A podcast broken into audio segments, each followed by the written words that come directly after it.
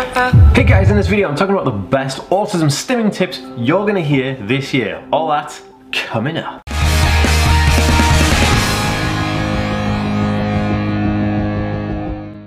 Guys, welcome back to the Aspie World. My name is Dan. I have autism, ADHD, OCD, and dyslexia, and I make weekly videos on this subject. So if you're new around here, you'd like to learn more and get more videos down here, remember to hit that subscribe button by clicking the notification bell. And also, if you're watching over on Facebook, be sure to give this page a like and a follow to see more videos just like this one. Okay, so I'm gonna go over some tips, some secret kind of tips from me to you guys. I've done all that work for you that you've probably never even seen or any, anyone's ever spoken about with you before about stimming. I'm super excited about it. You have to watch the end of the video because these tips are awesome. Hey guys, welcome back to the Aspie World again. Super good, awesome to have you here. And well, if you want to get your hands on some merch from the Aspie World and actually support this channel and me because I love each and every one of you, uh, the link is in the description below or on a carousel underneath this video. That's super dope. But for now, we're going to talk about stimming.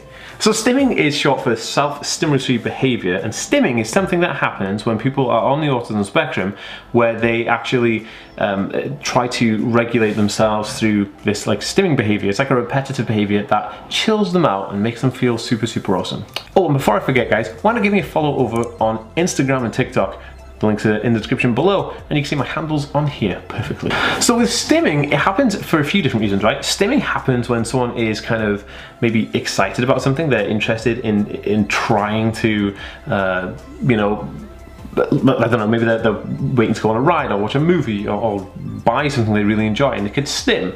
Uh, and stimming could be like shaking, flapping their hands, shaking their hands, moving their fingers, anything. There could be a whole host of things.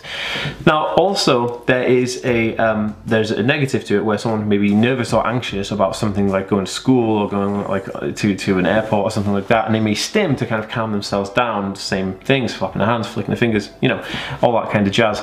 Now, Stimming is an interesting one because a lot of the time it's involuntary because it just happens randomly, but it can be a voluntary thing that people do to calm themselves down if they're more self-aware. So the more self-aware you are, the more that you know that stimming can help calm you down, which is an excellent thing because then at the end of the day, if you're you know, going around life and you feel anxious or nervous, you can always just stim. But sometimes stimming can um, can just confuse a lot of people because some people who may not know what the autism spectrum is or what stimming is or anything to do with stimming, they may kind of look oddly upon you because you may come across as odd to them, which it isn't the case, we all know that, but I'm just saying to them, perhaps you could come across as odd. So what I've done is I've listed out some kind of like awesome tips for autism stimming because I thought be, what a cool video to do. Like nobody's ever done a video on autism uh, stimming tips before because like, oh, why would they? You know, I just thought of it right now. So here we go. This is autism stimming tips. Okay.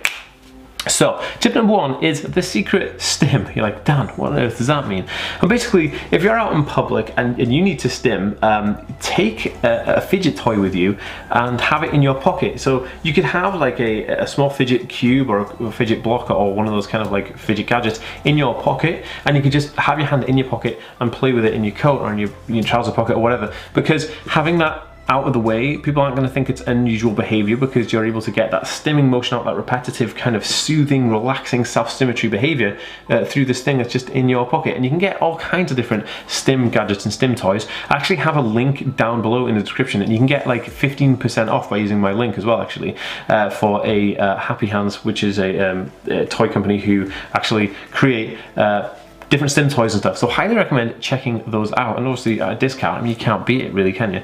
But secret stimming is awesome because you can have fidget spinners kept outside of public so nobody can judge you and you can just use them whenever you want. Super awesome hack. Actually, one of the, the hacks that um, my partner uses, she has like these little stones, like pebbles from the beach that are really soft and she keeps those in her pockets and just rubs with those as well. So there are different kinds of uh, stims that you can do with different things, but it, it's all depending on you and which one you want to use, if you know what I mean. So that was my super secret stim tip, which I've used loads. I use it all the time actually. I have a Clix, um, which I don't know where it is. It's not in my drawers anymore. It was in my drawer, but I guess it's in my coat pocket right now. So the, the actual clicks is a small kind of like cluster gadget and then I can keep that in my bag and I put my hand in my bag and just click that around a bit. Super, super awesome. And I also have like one of those really small kind of almost like a gaming uh, controller gadget thing and that goes in my pocket. And I do the same thing with that for stimming. Super dope.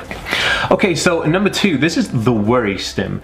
Now, A lot of people, uh, like I talk about being self-aware, but this is a way of becoming self-aware. So if you're feeling kind of like worried or anxious or nervous about something, and you're in your home, like say you're, you're at home and there's something coming up, like you have to go somewhere for dinner tonight, or like you have to speak to somebody on the phone or something with authority, maybe you're doing driving lessons, or it could be a whole host of things, right? It doesn't matter what the thing is. If you're feeling anxious, nervous, or stressed, then why don't you like, you know, go to your room, and then just let out some stimming, you know, what it could be flapping your hands, moving your body, um, any type of stimming that you feel is going to be able to get that out, rocking back and forward, stepping back side to side, which is what I do.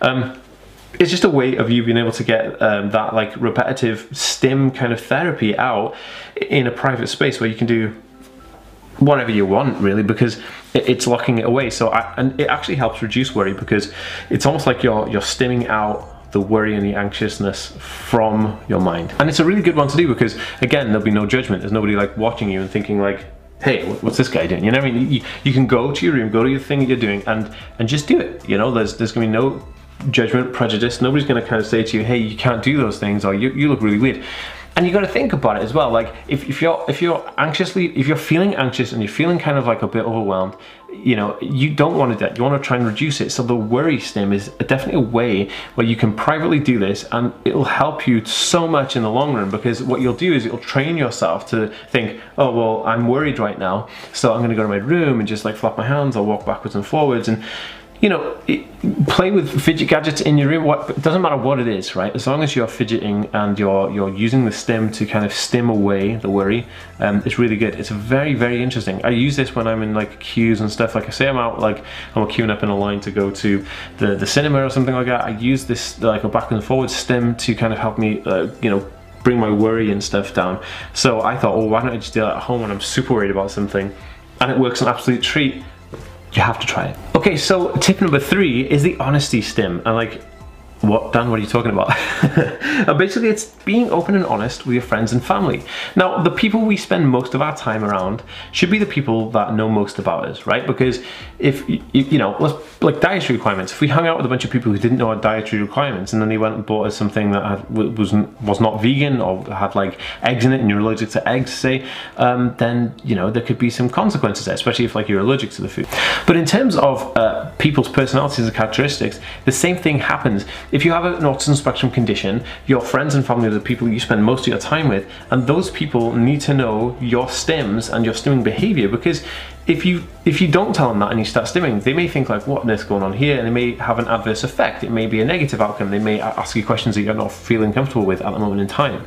So I highly recommend, you know, be open, be honest, tell people exactly how it is. Tell them why you stim, what you stim, you know, what your stims are, what your favorite stims are the more honest and open you can be with your friends, the more they'll respect you and the more they can support you because at the end of the day, we're all looking for support and help from people to kind of, uh, you know, manage and, and counsel our, our, ups and downs. And so if your friends can be there when you're feeling anxious because they say, oh, you know, Dan's rocking backwards and forwards right now, so he must be kind of anxious. There must be something going on. So it's like, you know, he's stimming. And I get that because he told me, you know, and, and I know it sounds really bizarre, right? But it's definitely something that is it's the most um, it's most effective because when you like a problem shared is a problem halved. It's not like stimming is a problem. What I'm trying to say is that you don't have to worry about being around your friends or family when you're stimming because well, they totally get it because you told them directly.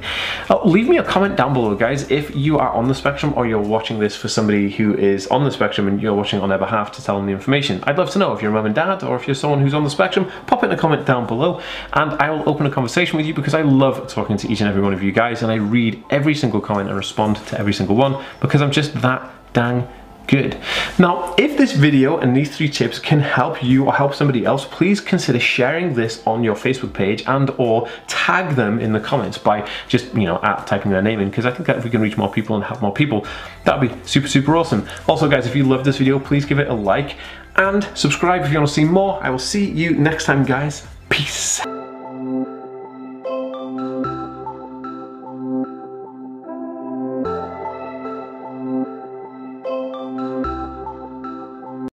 Hey guys, thank you so much for listening to this podcast. If you haven't already, please share this with anybody and everyone who you think can get some benefit from it. And also, I know a bunch of you guys who haven't already subscribed to this podcast but listen, so please go over and subscribe to it now so you don't miss an episode. Also, if you want to hit me up on Twitter, it's at the Aspie World, the T H E Aspie, A S P I E, and then World, W O R L D. So the Aspie World. All right, guys. Thanks.